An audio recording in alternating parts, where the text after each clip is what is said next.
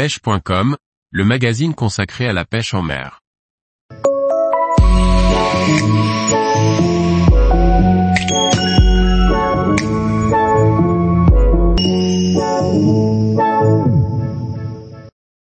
Sortie pêche à pied sur l'estran en kayak par gros coefficient.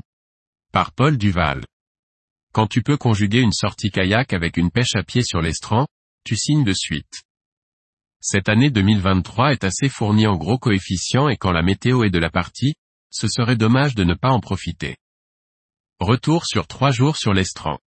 Cette période de grande marée était cochée sur le calendrier, il ne restait qu'une seule incertitude, la météo. Heureusement, celle-ci a été clémente, et correctement habillée, c'était très agréable.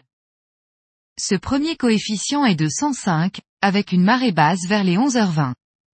Pour cette séquence de trois jours d'estran, j'ai choisi un petit kayak de 3,83 mètres et d'une vingtaine de kilos. C'est idéal pour passer de flaque en flaque, en le traînant derrière soi. Je me pose sur un caillou encore entouré d'eau et au fur et à mesure que la mer descend, je fais le chemin inverse à pied, en traînant mon flotteur derrière moi.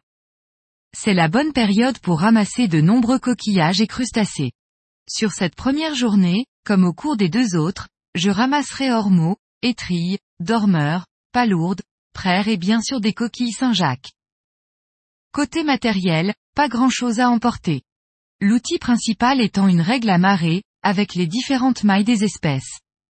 À ce sujet quelques rappels de réglementation.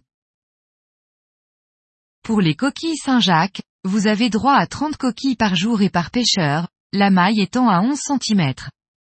Cette maille est celle de la pointe Bretagne, elle peut changer d'une région à l'autre.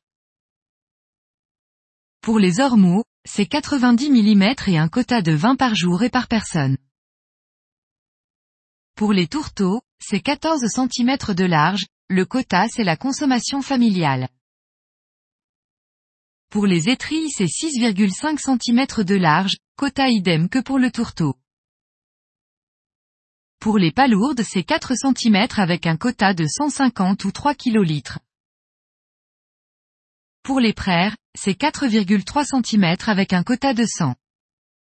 D'où la nécessité de posséder une règle à marée, les tailles étant inscrites dessus. Une griffe à palourde viendra compléter cette panoplie, ainsi que plusieurs sacs, pour ne pas mélanger les dormeurs avec le reste, leurs pinces sont puissantes. Même équipement que la veille, le coefficient du jour descend à 111, ce qui va permettre de trouver des endroits moins fouillés. Beaucoup de monde aujourd'hui sur la grève, mais la plupart sont en bateau et sont obligés d'accoster sur le sable et de descendre la grève avec la marée. En cela, j'ai un avantage avec mon kayak, je suis à pied des apostrophes œuvres avant eux sur les spots les plus éloignés et donc les moins fouillés. Aujourd'hui encore ce sera en priorité de grosses coquilles, certaines font 14 cm de large, de vraies assiettes. Les ormeaux ne sont pas en reste avec certains individus qui frôlent les 13 cm. Deux gros dormeurs compléteront le plateau de fruits de mer. Toujours le même équipement, par contre j'ai pris une veste plus épaisse. Le vent de nord s'est renforcé et l'impression de froid est réelle. D'ailleurs, il y a beaucoup moins de monde aujourd'hui. J'aurai même droit à une averse de grêle au retour. Pour cette troisième journée, toujours de la coquille et des ormeaux en priorité et toujours aussi maillés que la veille. Un petit conseil pour les ormeaux. Avant de les consommer, laissez-les dégorger deux jours dans le bas du frigo en vidant l'eau de temps en temps. Nettoyez-les puis mettez-les au congélateur au moins 48 heures. Après décongélation, rincez-les à l'eau claire, séchez-les puis frappez-les avec une petite casserole pour casser les fibres du pied.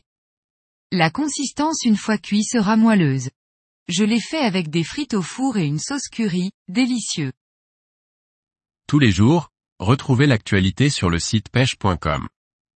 Et n'oubliez pas de laisser 5 étoiles sur votre plateforme de podcast.